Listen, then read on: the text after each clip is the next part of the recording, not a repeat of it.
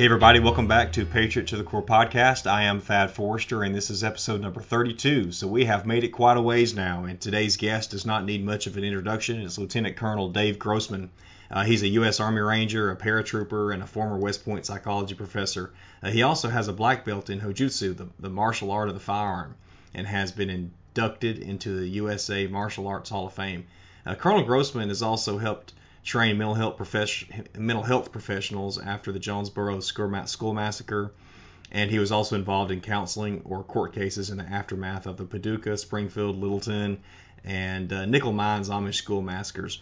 He's really uh, just an expert in the study of the psychology of killing. And we have just an incredible interview today. We, we cover just a many topics. We're going to talk about veterans' health. We're going to talk about um, from his book on combat, where he talks about sheep, wolves, and sheepdogs, and who each of those are, and why we need sheepdogs, our warriors. Uh, we're going to talk about um, sleep deprivation. He's going to throw out a bunch of stats, and, and, and really in every uh, topic that we cover, he's just a very intelligent, passionate, and smart man, and he's he's, he's just um, he speaks around the country, probably maybe around the globe, but he travels over 250 days a year, speaking to all kinds of to law enforcement, to the military, to churches, and uh, he's just a very interesting man. So sit back and enjoy.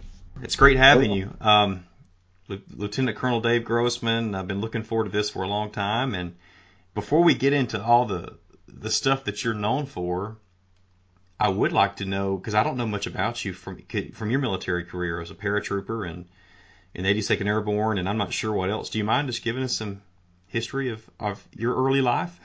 Sure, Thad, and, and honored to be on board with you. Really grateful for all that you and your family are accomplishing in the Spec Ops community. That I, I enlisted in 1974 as a paratrooper, 82nd Airborne, and uh, was uh, uh, made buck sergeant in uh, 22 months which in today's unthinkable, but those are some hard times in the military.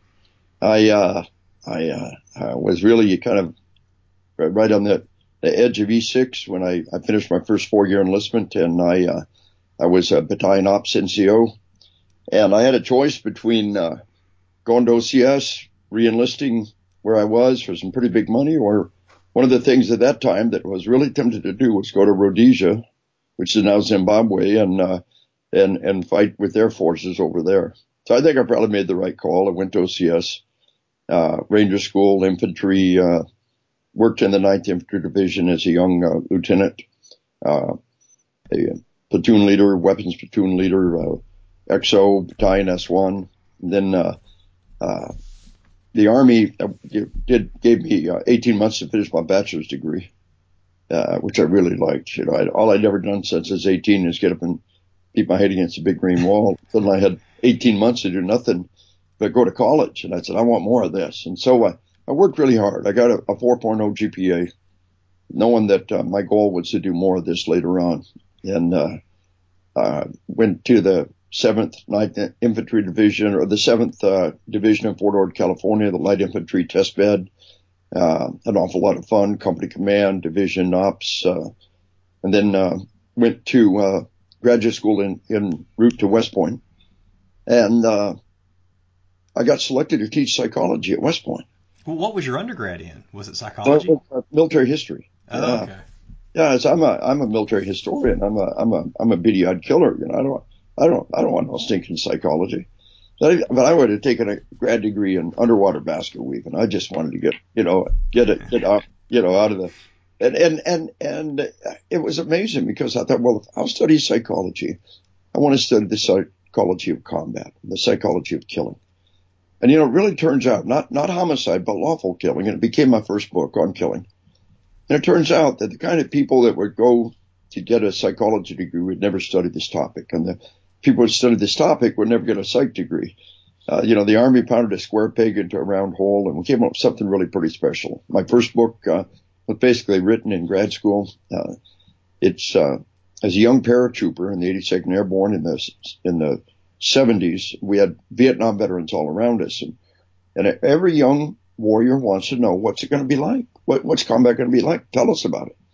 And and people wouldn't talk. It's like this this crazy taboo topic. This this unknown, unspeakable world. And now as a, you know, as an Army Ranger, as an infantry officer, as an up and coming West Point psychology professor, I would interview people and they would talk and they would tell me things they would never told people before. And uh, early copies of my manuscript were out floating around the veterans community and and it was funny, wives would, would, would Xerox a copy off and send it to other wives and, uh, and they go to their husband and say, what was it like this for you? And he said, well, let me read the book and we'll see. And, and suddenly for the first time, they're talking about things they never talked about.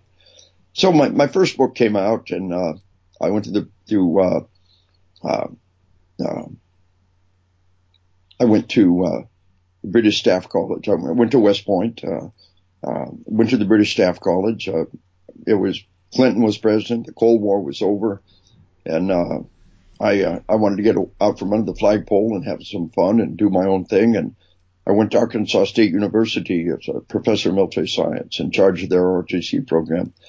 When I arrived, we had less than 20 cadets, and when I left, we had over 200 cadets. We had we had a blast. It was a great time, and uh, and I, would already been talking. I'd already been having people ask me, military units and police asked me to come speak. I retired from the army. My army offered me a couple of neat jobs, but uh, uh, my wife and I asked ourselves, how can we best use the gifts we've been given to touch some lives, to make the most difference? And we, it was pretty clear it was time to to to go and, and answer these speaking opportunities. So I had a had a fully funded fellowship at a local university to uh, to wrap up my uh, my uh, PhD, and within just a couple of months, it's clear I wouldn't have the time. Every day was full speaking, and uh, and we've done it ever since. And and the evolution of this is interesting. It kind of lays a foundation here. I thought the heart of combat was all about the act of killing. But as I continued to teach and present, and during that time, the only ones who were in combat were, were law enforcement. Cops are in the fight every day. Cops are, are, are, are in life and death gunfights every day. And I was doing an enormous amount of work in the law enforcement community, this pre 9-11. And, and everything evolved. I, I realized that for those that want to prepare themselves, killing's just not that big a deal. What, what was really important was everything around it. And that became my book on combat, auditory exclusion, slow motion time, uh, how the body responded, what happened afterwards. This was really the taboo topic. This is, this is the book that when I enlisted, I wish I had been able to read. On Killing's a good book, being used by a lot of people both on killing and on combat. Marine Corps Commandant's required reading list, Army and Air Force recommended reading list. Uh, but but on combat is really the more important book. My son, uh, Air Force Combat Control, deployed in the invasion of Afghanistan, and the one book I made him read was an early draft of On Combat. Uh, and so a lot of, of other books, a lot of other things that we've done, but that's kind of brought me to where I am today. And I feel like I've written the books that when I was going in, I wish I had had available. I was a real reader. I went to the library. I found everything I could on the topic, and and there was nothing even remotely like this available. I, I call this a warrior renaissance. It's a renaissance, an explosion of knowledge about the reality of the battlefield. And so that's kind of where we are today. It's been a great ride, and today I'm on the road. Uh, over, I retired from the army 20 years ago, and for 20 years, truly, I've been on the road over 250 days a year uh, training military and law enforcement, and uh, I feel like I've left a good legacy. I'm, I'm uh, I'll be 61 in August, and it's my prayer I can do it for another decade or two. I, I have a real sense of urgency. well, you Domestic, yeah, domestically, things are crazy. Things are violent and out of control, uh, and uh, and then of course the the terrorist threat is very real, and the need to hunt them down around the planet is very real. So that's where we are today. Well, you definitely left a legacy. I mean, I, I I went to a gun range that opened up Monday in my town last Monday, and it happens to be called Sheepdog Firearms. And uh, I walk in. It was the very first day. The owners were very nice. They just said, "Hey, let me show you around." And I started talking to them. They found out who I was. Some of them are my neighbors, really close neighbors. And I asked him, I said, "Hey, is this a franchise?" And he said, "No, no." Let, he said, "Let me show you. I'll tell you where this name came from." And I said, "I think I know where it came from." But I looked up. They have a big beam in the the store part of the range, and it's got a quote by you, and it's it's yeah. it, it, cites you, and so they're big well, fans of you. it's been good stuff. You know, these are the best of times and the worst of times. Uh, well, how long had the? I'm sorry. Go ahead, Colonel. Just domestic violence, international violence. Uh, Uh, these are tragic, violent times, and yet they're awesome times to be a sheepdog. They're awesome times to be a, a warrior scholar, to do the kind of things you're doing. So please go ahead, Ted. Well, that's that's I love to talk about because uh, I've read on combat, and I, I love what you say about sheep, sheep, wolves, and sheepdogs. Will you?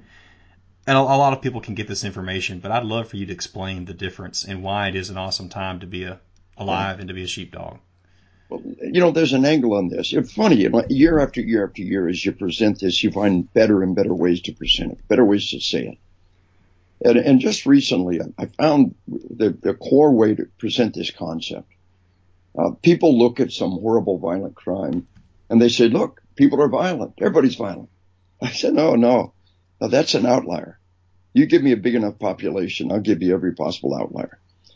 You explain to me the 99% of our citizens who will go a lifetime never kill anybody and never try to. That's the hard thing to explain divorce, infidelity, layoff, uh, uh, traffic accidents. Uh, over 300 million Americans bounce off each other every day, and 99% will never kill anybody and never try to. Explain that. That's the hard part to explain, and that is that that resistance, uh, the killing that's that I believe is built into most healthy members of most species against killing members in their own species, and uh, and and through training, sociopaths by definition, don't have that resistance. Through training, healthy people can overcome that resistance. And that's the sheepdog. And so the vast majority of our public are just decent, kind, gentle creatures who can only hurt each other by accident. Now, in America, we have a far higher ratio of sheepdogs. We're an armed citizens. You know, I've, I've got uh, I've got my sheepdog kids book, which is really powerful. But we got a new Sheepdog Kids book called Why Mommy Carries a Gun. Uh, help get the word out about that. I will. I uh, it's an awesome book. Great artwork, great history. You know, if, if you're going to carry a gun, mom or dad, if you're going to carry a gun, uh, educate your children. You know, uh, this is why we do it. And, and there are wolves out there and we're the sheepdogs and we're protecting our loved ones. And if you see a gun, stop, don't touch, get an adult and the four universal gun safety laws and the second amendment and and, and gun storage and responsible ownership and training. And, uh, and, and, and it really is deep. It, it talks about how, you know, the, the, the British have their, their, their knights of old. The, the Japanese have their samurai and their karate masters. But we are the people of the gun. Our heroes are gunfighters. And, and then we've got this in the back, it was one page. We got this awesome artwork. We found the best artists on the planet. And this awesome artwork that just tracks different sheepdogs from from from the Minutemen to Chris Kyle, and and, and many in between that'll blow your doors off. Uh, one page each to just inspire kids about our history and our heritage and our we are the people of the gun. We were born in a bloody revolution, uh, and uh, and so so in America, I would submit to you there's a higher ratio of sheepdogs than most other nations around the planet. People who have chosen to train themselves, to arm themselves, to prepare themselves and uh, and and so there are sheep. The vast majority truly are are just gentle creatures and only hurt by action, extreme provocation. And then there are wolves. The wolves will feed the sheep without mercy. And, and then there are sheepdogs. The sheepdogs are those who are dedicated to protecting the flock. And uh, and that's what we're talking about is uh, America more than anybody else in, on the planet today is a nation of sheepdogs you know, maybe Israel, maybe Switzerland, uh, just a few other nations that really nurture that sheepdog spirit, that empower their citizens, that, that give them the, the resources. And, you know, have you wondered what it was like to be, what, what would it have been like to be one of the samurai, you know, Book of Five Rings, you know, in, in that era, what, what would it have been like to be one of the knights of old? This is what it's like. We've got state of the art tools. We've got state of the art training. We're given the authority to administer life and death uh, you know, that sheep mindset is really pretty pathetic. You know, in England, what they tell everybody is uh, run, hide, tell. Mm-hmm. What happened? To, what happened? Run, hide, fight. You know, uh, you know what happened to Churchill? We'll fight him on the beaches. We'll fight him on the streets. We'll fight him on the towns. No, now we run, hide, tell. What, what happened to fight? That's that sheep mindset gone mad. In England, if a man breaks in your house and rapes your child, and you kill him with a steak knife, you're going to jail. And, and you ask people that are just totally drinking the Kool-Aid on this whole anti-gun mindset. You ask them, do you think that's right? Well, they hang their head and say, "No, that, that that's not right." Even even they can admit that's not right. Yeah. But that's the ultimate sheep mindset. You don't have death penalty. Cops don't carry guns. Nobody has the right to take a life. The state never has the right to take a life. You don't have the right to take a life. And if you, you take a life in defense of your children, you're going to jail. That is that ultimate sheep mindset taken to its, to its, its extreme. And, and the reality is though that, uh, that there are wolves out there. And, and you, that sheep mindset does nothing more than make you vulnerable to the wolf. And that's the world we're in today is this, this dynamic between these three bodies. And, and there are no ultimate wolves. There are no ultimate sheepdogs. There's people in between. And what we want to do is come further up that path. But what we're also talking about is resiliency. In the movie American Sniper, uh, Dad talks about the sheep, the wolf, the sheepdog. That wasn't in Chris, Chris Kyle's book. They took it straight on my book with my permission. And, and the thing to understand is that, that it's a matter of training, of, of preparation, uh, and, and, Americans are understanding that and they're rising to the challenge. In the midst of this threat, we're, we're casting off our shackles of, uh, of sheephood and embracing our heritage. Well, a perfect example is the stabbing that just happened in whatever happened in London, and I don't know all the details, but some people were killed, and the cops were saying hide, get down, get down, and and you know I'm a sheepdog, he would want to be there so he you know, could it, protect. It, it just the guy's got a knife. You know this this this is not a flamethrower. This is not a you know AK-47 spewing bullets. This idiot with a knife. You know, given half a chance, you or I either one could take him down. And if I fail, then I'm the one that takes the stabbing and I've prevented somebody else from being stabbed. You, you and I are the kind of people that go towards you with the knife. And, and, and, and we waited a lifetime. We were trained for a lifetime for this. You know, maybe I'm a little older. I'm a little slower. Maybe I wouldn't succeed, although I think I'd probably be able to take him down. But even if I fail, I, I, I take a bullet, I take a blade for somebody else. And that's what we're here for. That's who we are. And, and that's a mindset you see completely absent. You know, some idiot with a knife and, and, you know, funny, I was in New Jersey yesterday training cops. And I told them for that kind of technique to happen, you have to have an unarmed population. Israel had a series of stabbings, just a, a series of people with knives rampaging. And Israel has always had an armed society, but they never had concealed carry. And now they do. They went full bore, shall issue concealed carry. The, the, the mayor of Jerusalem packing heat all the time, telling everybody else to. And, and now everybody in the, uh, Israel has been armed, but now they're armed with pistols and ready to respond at a moment's notice.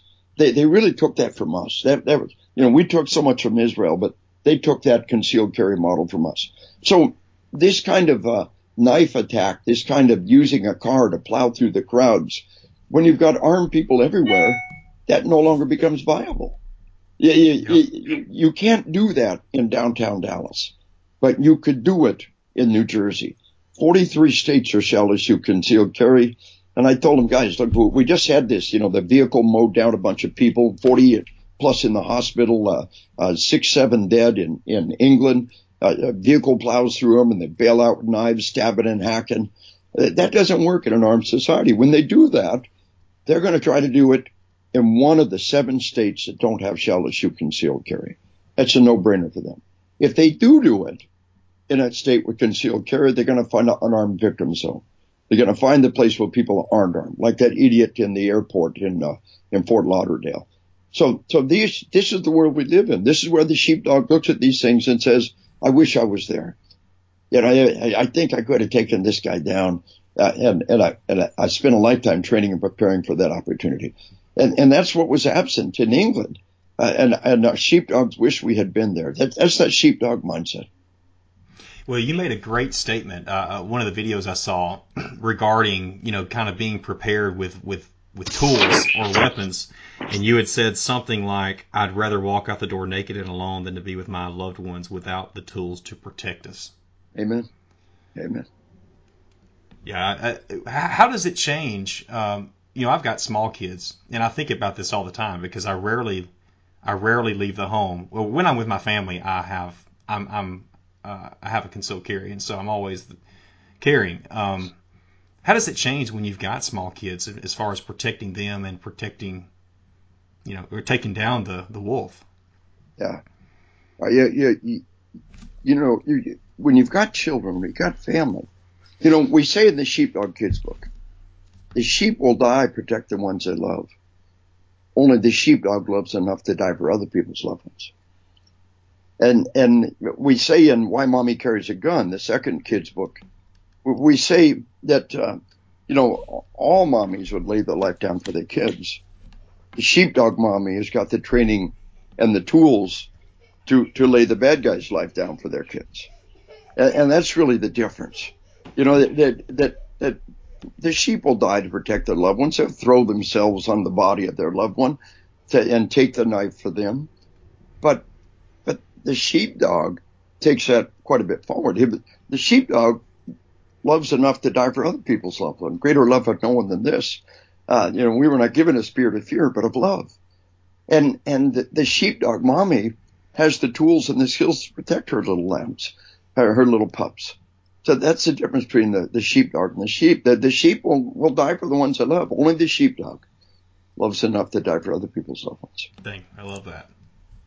So, uh, are I think you may have alluded to this earlier, but I may not have picked up on it. Are are killers are they naturally born regardless of upbringing, or, or how does that? How do people become killers? All right. Well, first off, understand that we got the idea of outliers. You got the general population, and then uh, the bigger the population, the greater the odds that there's going to be every possible outlier. The mass murderer, the, the serial killer. Uh, these are possible outliers. And there are some people genetically predisposed and they're rare, but then there are factors that can reinforce that. Uh, child abuse can predispose somebody towards violence. Uh, and we know that media violence can do that. We know how simulators train military and law enforcement to kill. Like a, like a pilot in a flight simulator, like a child in a fire drill, killing a conditioned response. And we know the video games are doing the same thing for our kids. We as, as warriors, we as sheepdogs, we know how we train to kill. And we, we know that the sick movies and the sick video games and the sick TV shows can do the same thing for our children. Today, gang membership in America has exploded. In 2009, the FBI said we have 1 million true blue gangbangers. Uh, every two years they do the gang report. In 2011, they said we have 1.4 million true blue criminal gang members. In 2000 and, and in 2013 and 2015, they still did the gang report. They said there's more. They just don't say how many more. The the Obama administration just locked down and said, no, we don't want to be saying how many gangbangers there are. So they say there's more. That's just easily two million. A good estimate, extrapolating the data. When I was a kid, I sincerely wanted to be Marshal Dillon and Gunsmoke. You know, I, I, I had the lunchbox baby. Sergeant Friday. it's a facts, man. And, and today I'm a reserve cop.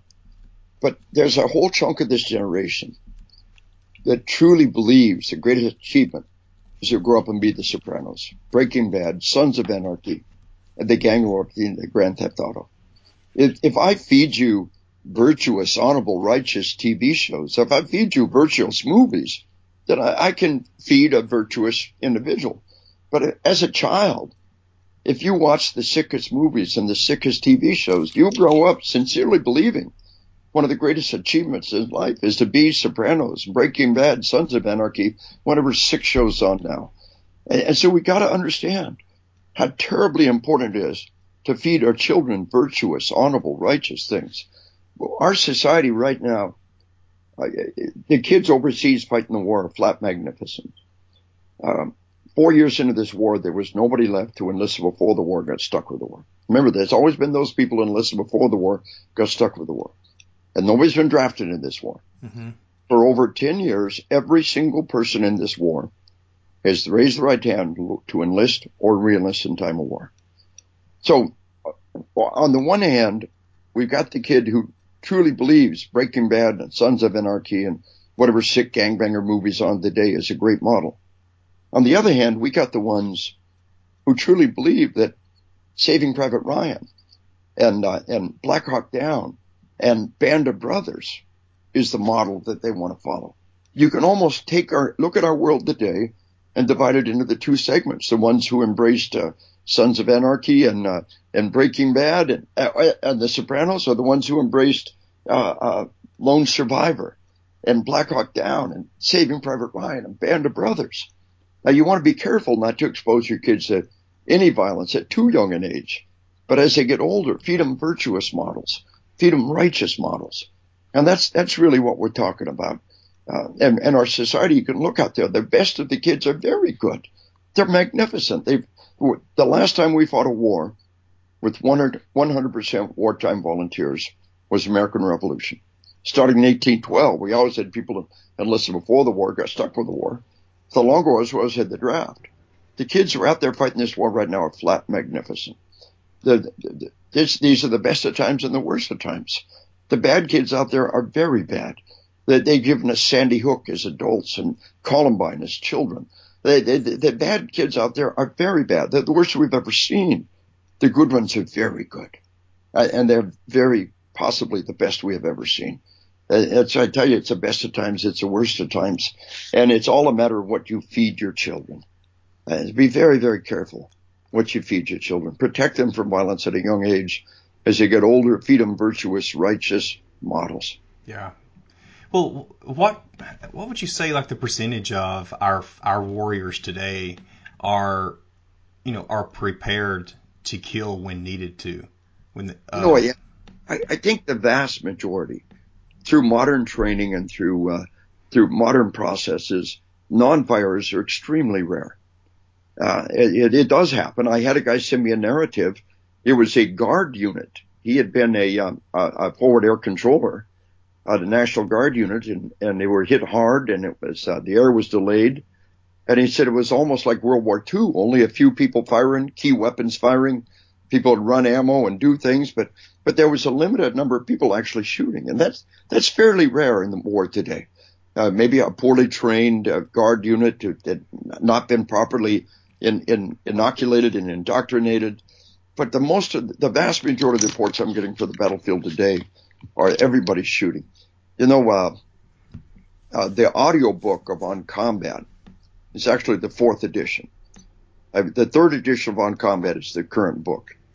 The fourth edition, I was able to tune it up quite a bit when I did the audio. And somewhere down the line, we'll turn that into a, a fifth edition. But in that audio, was one of the most powerful first person narratives in a lifetime of, of, listening and collecting these narratives I have ever seen. It was a young uh, specialist who was at Wanat. Now it's Staff Sergeant McKaig. And, uh, and he sent me the narrative. He, and it, it, you really get this image of the modern battlefield if they're fighting for their life and everybody's shooting. Now we got the World War II narrative from On Combat, a Commando Kelly in uh, in Italy in, in World War II. And this guy says Kelly over here, and he fires a BAR till the till the barrel's red hot. And Kelly over here, and he fires until he runs out of ammo over here. And Kelly over here, and and he's he's taking 60 millimeter mortar rounds and taking the the safety off and throwing them out the window. He he runs out to the courtyard and takes the 37 millimeter anti tank gun and blows a, a, a German out of a out of a, a, a, a church steeple where a sniper is firing. He's a one man army. He received the Medal of Honor. But what you see is all these other people doing nothing while he is the one running around shooting. And this is really the World War II norm. But then you have the modern battlefield right after that, this fight at Wanat, where almost everybody's shooting. With proper training and proper mindset, uh, uh, killing has become a conditioned response. And most people who are, who participate in modern training will, will do well. The non-fighters are, are very rare uh, on the battlefield in military or law enforcement today. Well, you've you've talked about the video games and the effects, and you know one thing you said was something like, you know, our kids have been taught to blow brains out and get points, and and I agree with you. And I'm I'm curious, does that how does that affect our modern day warriors? Is is is, is it good for them when they join the military, or is it is it negative or neither? Yeah. You know, it, it's a good question. And I think the jury's still out on some of that. Uh, but in general, for those who choose to focus it in a socially acceptable way, I, I think it's a good thing. Now, we don't want to traumatize them at a young age. Mm-hmm.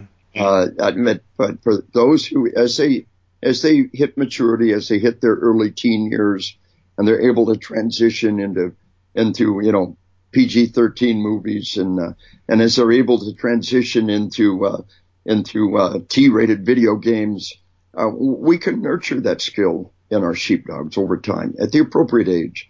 You know, I, I was on a, a radio show quite a while back and, and, uh, and a guy said, well, you know, it's a violent world. A guy calls in and says, I want my son to be able to survive in a violent world. So I took him to see Saving Private Ryan. You know, for a mature teenager with his father to go see Saving Private Ryan, that's, that's pretty good. I said, well, how old's your son? He said, he's five. I said, buddy, do you understand that the men who died on that beach, they traveled to a distant land. They laid their life down by the thousands to prevent the horror of war from coming to America.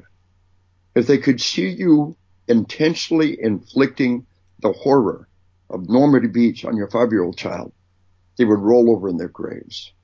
Uh, so this this is that concept, you know, for uh, you know, for a mature teen to to see that movie uh, uh, with their you know, in his teens, that's not a bad idea.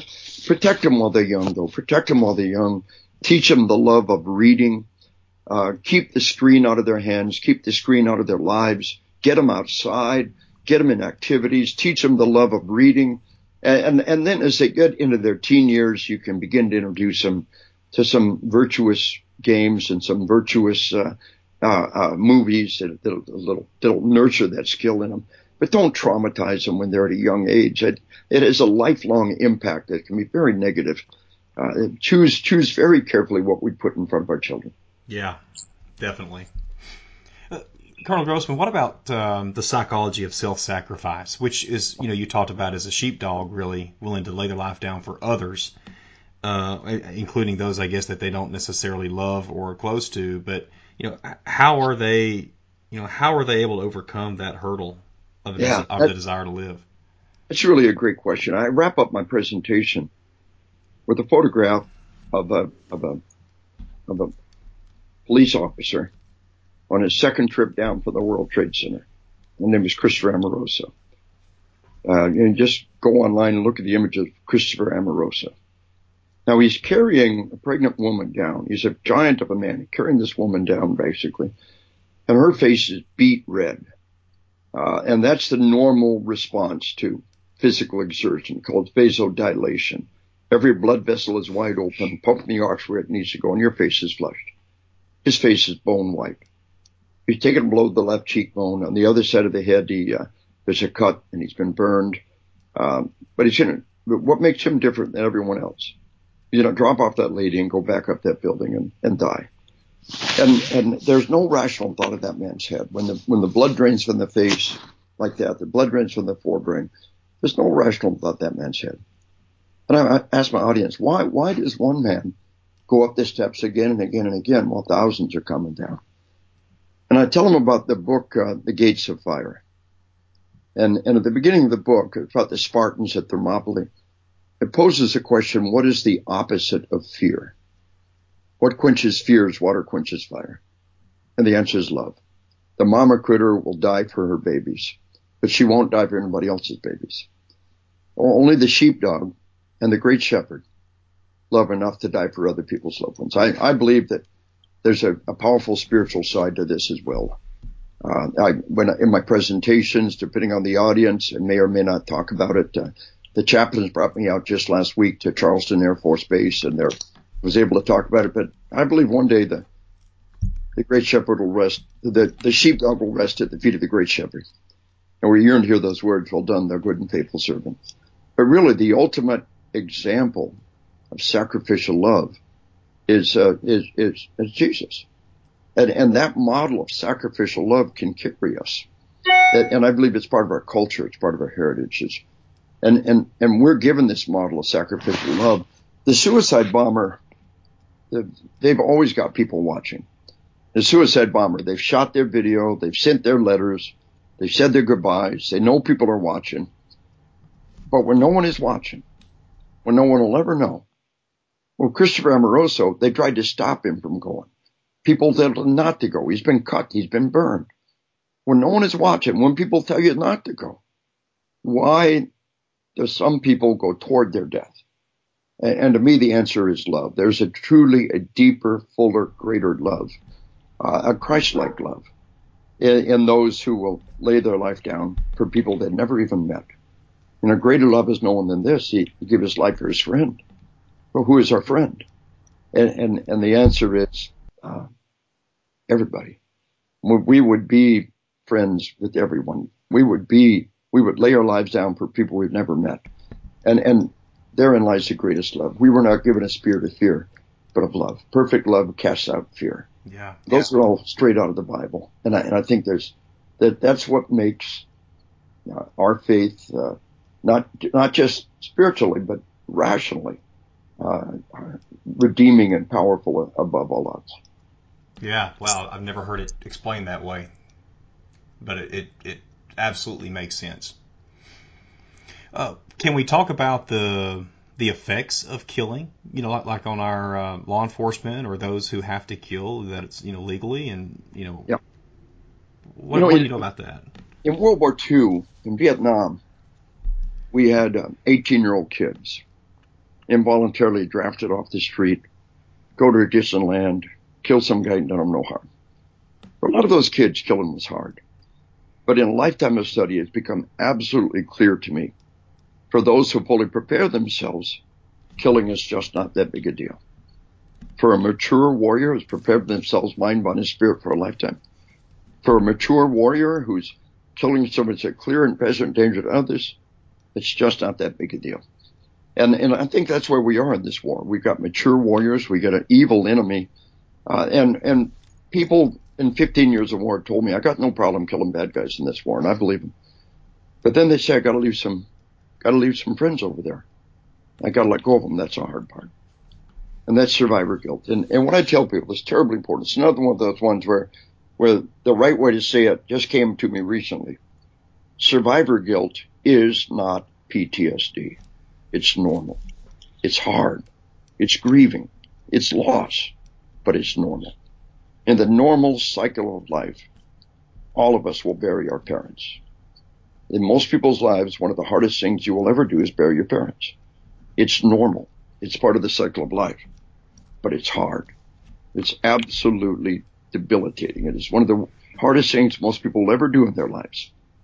So understand that, that survivor guilt is not PTSD. There's not, and, and if there's some pill I could take that take away my love for my parents and my my my my thinking about them daily. I wouldn't want to take that pill. Uh, so take survivor guilt and separate it from PTSD. And and I, I, have recently come to full understanding that that's that's a vital piece of the equation. Um, you know, why me? Why am I alive and they're dead? Well, just ask yourself this: if if you were gone and they were driving on, what would they want for you? You know, if, if, if, if you were the one that died and, and they're driving on, what do you want for your loved ones after you're gone? Yeah. Well, you want them to have the fullest, richest, best life they can have. Now, now they're the one that died and we're driving on. What do they want for us? The same thing, have that fullest, richest, best life we can. So that survivor guilt, people think that's PTSD and it's not. And you know, when we talk about PTSD, when you, you re-experience the event, and you relive the event. You feel the fear. You feel the emotions.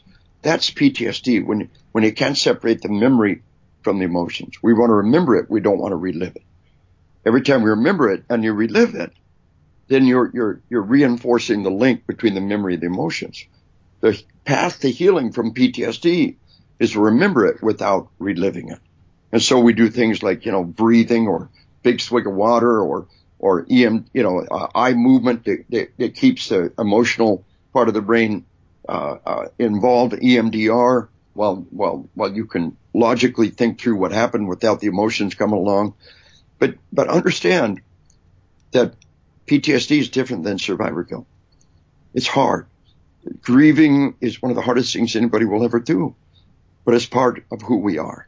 Because we love so fully, because we love so intensely, when we le- lose somebody, it hurts. Mm-hmm. It is the normal cycle of life. And we would not want to be people who didn't love. We would not want to be people who, who didn't grieve. Uh, this, this is so important that, um, for those who fully prepare themselves, killing's just not that big a deal. Survivor guilt is almost like a universal norm. And, and, uh, and when the veteran talks about their comrades and sheds a tear, that's different from PTSD. That's normal. That's grieving. And I've seen World War II veterans 50 years after the war shed a tear thinking about their comrades. And that's okay. That, that, that, that's normal and healthy. So killing is not that big a deal for those who are prepared for it. And you know what? I'd like to talk about the, the myth of our broken veterans, the yes. smear of our veterans in the media. And now, eh, can we, can we talk about that for yeah, that's what I was going to ask you. So let's, let's yeah. do it. Yeah. Well, you know, what I tell people is you got to find a balancing act between the pity party and the macho man. No pity party. Now, going to that life and death event, believe it'll make you stronger. But there is so much garbage about our troops in the media. Like 22 veterans a day take their life. You've heard that? Oh yeah. Yeah. Well, best I can tell, that's right. Now you got to extrapolate an awful lot of data. Outside the active duty military, all suicide data is, is very, very soft. It's extrapolated and, but that's probably probably not far from that. Probably pretty right. 22 veterans a day. What they don't tell you is only one or two of those 22 is from the current war. Did you know that? Yeah, I never had thought about it. I didn't know. Yeah, of course there's other veterans. Of course there's other wars. But they don't want you to think about that. Google 22 veterans of myth. It'll come right up. Of course there's other veterans, but they don't want you to think about that. It's part of the anti-war propaganda. War is evil and it destroys everybody and it shatters everybody. No, it doesn't a new greatest generation coming home. Uh, you know, we all saw Saving Private Ryan. We saw what the World War II veterans live with. Not for a one year rotation. Year after year without end in sight, the World War II veterans faced things we can't imagine. And they came home and they were the greatest generation. They were empowered by the experience. A new greatest generation coming home. Nietzsche said what doesn't kill us only makes us stronger. The Bible said the same thing over and over again. Romans chapter 5. The Bible says we glory in tribulation. For tribulation work of patience. Patience experience, experience hope. Hope make it not ashamed. Go back to Nietzsche. What doesn't kill us. That's the name of a, of a book I commend your attention on, on post-traumatic growth. What doesn't kill us. The new science of post-traumatic growth. Everybody's heard about post-traumatic stress. Far more important is post-traumatic growth. And so number one, this, this whole idea of the broken veterans and they're all committing suicide. It's part of the anti-war propaganda. But how about this one? Uh, an NPR piece based on a New York Times piece. Over a hundred veterans of this war have come home that committed murder. It's true.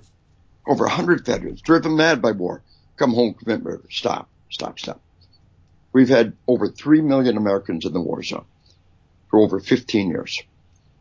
Uh, the murder rate for citizens 18 to 25 is 25 per 100,000 per year. Out of any million Americans in that general age group, there should be 250 murders a year. Three million veterans in that general age group should have given us 750 murders last year alone. Extrapolate that date, data back over, over, over 15 years. And statistically speaking, we should have had thousands and thousands of homicides committed by our veterans all they proved was the murder rate for returning veterans less than a tenth what it is for the general population. And that's always been true. That's a factor of discipline. The returning veteran is, is, is, is less than a tenth as likely to commit a violent criminal act as a non-veteran. And that's been always true. But that's a smear of our veterans. They're homicidal killers. I saw, I saw an online piece the other day by an anti-gun, anti-war group. They said you wouldn't, you wouldn't trust an attack dog in your home with your children. Don't trust a veteran in your home with your children. They're, they're trained killers and they can't be trusted. And they said we want to take everybody's guns, but we'll start by taking veterans' guns because they can't be trusted. The, the, senator from California said all veterans are insane. And the, this smear of our veterans should tick us off right down to our socks. And here's, here's the core of it. What ratio of our veterans have PTSD? The senator from California says all veterans are insane. Uh, uh, uh, what ratio of veterans have PTSD? Half, a third, a quarter? Lie, lie, lie, lie, lie. The two very best, most solid studies for American troops is exactly the same result as the British troops, as the same result as the Dutch troops that have been deployed. About 5% of those who are deployed contract PTSD over there. Now, of those who are actually in combat, a little less than 8% contract PTSD. So for those who are actually in the fight, with the Brits, with the Dutch, with uh, with the two best studies of America, would come up with the same data. About five percent overall, eight percent of those actually in combat. We're darn good at treating that. That where'd all the crazy numbers come from? Well, Google this. So it, so it's a great study on the first batch of troops coming back from Iraq, and it said, "quote 30 to 40 percent had some symptoms of PTSD." Having some of the symptoms of PTSD is not PTSD; it's normal loud noise goes off. Boom, you hit the dirt. That's one of the symptoms of PTSD, but, but it's also a survival mechanism that'll take a while to go away. So, so this is a pretty reasonable study. Google it. 30 to 40% had some symptoms of PTSD. And not two weeks later, they took one word out. That's not a lie, it? Take one word out. 30, 40% have symptoms of PTSD. They took the sum out. Oh, if you got symptoms of PTSD, you must have PTSD. So not two weeks later, they took one more word out. 30, 40% have PTSD, and somewhere along the line, they lost the 30. Google 40% PTSD. See how many times it comes up, and every time is a lot. And and I, I, I present at national, international psych conferences. A British psychiatrist sent me an email. Said, Dave, he said they're turning British troops are running 5% PTSD. The Americans are running 40% PTSD. What's the difference? The difference is lying dirt bags in the media. Yeah. Uh, the Vietnam veteran was spit on. They were called baby killers. And, and now the modern veteran is called a victim. They, there's a whole body of thought that they're homicidal, suicidal, PTSD riddled nutcases when the truth is just the opposite. A tiny percentage of veterans need help, and we're darn good at giving that help. That way, you, you got to believe the help will help. But the majority of our veterans need jobs. Research keeps telling us a returning veteran is is more likely to be unemployed than a non-veteran. And a lot of it's because people sincerely believe this garbage. If you really thought that veterans were homicidal, suicidal, PTSD riddled nutcases, would you want to have one of those working for you? No. And, and so the smear of our veterans, and, and the, I, I keep running into veterans who think there's something wrong with them because there's nothing wrong with them. To, to understand that the vast majority of our troops are stronger for the experience. And then, so no pity party. Go to that life and death event, believe it'll make you stronger. But no macho man. If there is a problem, deal with it and have faith the help can help. We're darn good at treating PTSD. The greatest lie out there. How they get away with it. I saw on the cover of Time magazine, uh, you know, treating the untreatable disease, PTSD. PTSD is not untreatable. It, it, it, we're very good. We have hundreds of thousands of cases that have recovered fully or stronger from the experience. I, I trained a SWAT team a while back, and uh, and uh, during the break, one of the one of the guys, a couple of them come up and said, "Hey, Colonel, you know," he said, uh, "the doc psyched this guy off the team. Now Doc says he's okay. Can we trust him? Yes, you can trust him. He's stronger with experience. He's got a piece of paper says he's sane. You got one of those? We'll go back to Marcus Luttrell, the lone survivor. Um, uh, I talk. I, I I was on Marcus's podcast recently, uh, and I got his permission to talk about him. Across these years, never been able to talk about them because didn't have permission. But um, I talk about post-traumatic stress disorder, like being obese. Post-traumatic stress is a few extra pounds. Post-traumatic stress disorder is obesity. Can you tell the difference between obese and overweight? It's all the difference in the world, yeah? So Marcus Luttrell's doc, I, I, I, I trained his unit before they deployed. I trained him before they deployed again. He wanted to deploy again with his unit. He did. It was a good thing.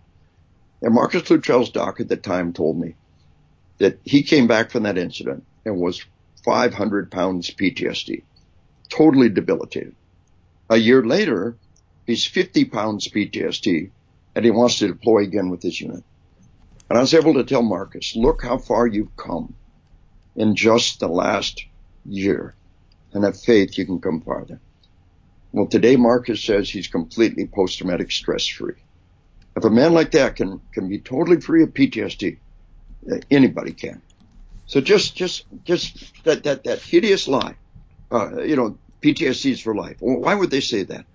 Why, in the face of ever advancing medical science, Why, in the face of hundreds of thousands of cases we treated and recovered fully, why would any mental health professional say PTSD is for life? Two reasons. Number one, politics. Hundreds of thousands of shattered human beings. They'll never recover. The price of war is too high. Yeah, we get it. We get it. It's all anti-war propaganda. Number two, job security. If I cure you in two months, I'm out of a job. Yeah. If I hook you to a lifetime of therapy, maybe, maybe with a lifetime of therapy, we can adapt. No, no. We're increasingly convinced if you want to get better, you get the proper treatment, almost recover fully from PTSD. And, and you know, one last thing, we, we got people drawn disability for PTSD. And, and, uh, and, and, and that's okay. But don't let that disability stop you from getting better. No amount of money is worth a lifetime of mental illness. PTSD is something you want to defeat and you want to leave it behind you and, and leave and, and, and, and there's just no amount of money that's worth a, a, a lifetime of mental illness. And I keep seeing people who, um, who tell me, you know, the, the, the real frontline troops, uh, uh, our most elite warriors, they, you, they don't want to be diagnosed with PTSD. If they have it, they're going to fix it. They're going to get on with their lives. The, the ones who stayed back at the FOB too often are the ones who seek that diagnosis and then hang on to that that that uh, that disability pay for the rest of their life. Yeah. But just do a reality check. Anybody, whether you were in the front lines or not, uh, if if you have a post traumatic response, that that's okay. It can happen to anybody. But get better, and no amount of money is worth a lifetime of of of, of, of, of mental illness. And uh, and so that's kind of where we are, the veterans in a nutshell. The anti-war smear of our veterans is just outrageous. The, the mainstream media are, are, are evil. They're just that our, our media is under the control of evil people who are who are smearing our president, who are smearing our veterans, who are deeply invested in a left-wing agenda. And and if you gave one hoot in hell about our veterans, this persistent smear in the media should tick you off right down to your socks. Yeah. Hey, you know, one last thing on that. You know what? Uh, the, the, the opinion polls, the media, the, the public opinion of the media is lowest it has ever been. Americans disagree on politics. One thing we all rally around is our complete disgust for the media. in Montana last week, training cops in Montana, and uh, and they had a uh, they had a congressional seat that that they had a, a an election for, uh, kind of off off election because the one that the congressman was appointed to a position by uh, by Trump. Mm-hmm. Uh, and and the congressman beat the hell. This reporter got in his personal space, and you know he's sleep deprived, he's wiped out, and uh, and then the reporter gets in personal space and he beats the hell out of the reporter, and he gets voted in by overwhelming margins. You know, this is Montana. You get in somebody's personal space, we're going to kick your ass, and and you, the reporter's ass, you, you're our hero. That, that's where we're at today. You know, I think most Congress, most uh, political leaders, you, you, you know, some reporter gets in face, you kick his ass, uh, it's going to bring votes. we we don't want to we don't want to hurt anybody. We don't want to claim anybody uh, deserves to be beaten. But uh, but the, the level of, of outrage from media is significant, and, uh, and and and these are scary times. We need our veterans. We need our sheepdogs, and we need to understand how the sheep will attack the sheepdog. He's evil. He's suicidal. He's homicidal He's PTSD riddled, out of control in that case. That's the whole sheep mindset, smearing our veterans, and we don't want to have anything to do with it. Wow. Well, thank you, sir. Is there anything else you'd like to share? You know, one last thing, and I think it's terribly important, and that is the epidemic of sleep deprivation in our military and in our society. Um, and and it's it's primarily driven by video games and social media. I, I like video games. I, I, they're, they're, once I get all my work done every day, you know, Civ, Civilization, other ones that I enjoy deeply. Uh, I spend months playing games. But if the games are getting in the way of your sleep or your job or your family, you have a problem. If you staggered in the house drunk two o'clock every night, you know you have a problem. You play video games till two o'clock every night. You stagger into work sleep deprived. You have a problem. But here's what we know sleep deprivation is a key factor in our suicides. Now, there is an, an explosion of suicides in our society. Uh, not just veterans, everybody across the board. And in our military, we know that our military suicides in the active duty military, the only place we have solid data, our active duty military suicides have nothing to do with combat. A non-combat veteran is as likely to take their life as a combat veteran. They have a lot to do with sleep deprivation. A sleep deprived person can be up to five times more likely to take their life. We've always known that a factor in suicide is impaired judgment. And we always knew that alcohol was a key factor in suicide. Alcohol after alcohol is, creates impaired judgment. You make you're you're you're you're you're drunk, you make a bad decision, you never get a chance to rethink it. But the most common form of impaired judgment is sleep deprivation. After 18 hours without sleep, your impaired judgment equal to 0.08, legally drunk. After 24 hours without sleep, your impaired judgment equal to 0.10, above legally drunk, blood alcohol level. After three days without sleep, you are psychotic. I will make anybody on this planet see things that aren't there, hear things that aren't there after three days without sleep. So the video games give an illusion of control. They give an illusion of progress. It's very seductive to people under stress. And again, there is nothing wrong with adults playing video games. But recent research shows us video games are responsible for 15% of all divorces in America. And, and, and actually in the younger ages, it's quite a bit higher. Not a whole lot of six year olds getting divorces over video games. so, so just all of you out there, examine your soul, examine your heart. If you're showing up to work sleep deprived, if you're, if you're, you're, you're shutting out your family for, for, for, for six, seven, eight hours on end, uh, playing video games, you have a problem.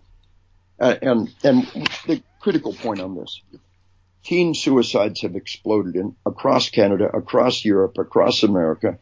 Teen suicides at levels we've never seen before. 30 years ago, I lost a little brother to suicide. Five years ago, I lost a nephew to suicide. If you have kids, especially teenage kids, you should be scared sick about suicide. And the one thing we can do is send them to bed at night and take their cell phone away from them. No cell phone in the room, no laptop in the room. They have got to go to the room and sleep. I mean, until the day comes that they're old enough to walk out of your house, as long as they live under your roof, they will not take their cell phone to bed. They will not take their laptop to bed. And, and, and I, uh, I had a cop tell me, he said, I had a good girl. He said she was an A student. She said, Dad, it's embarrassing. You don't have to take my cell phone every night. You, you can trust me. So I did. He said, a little while later, she took her life.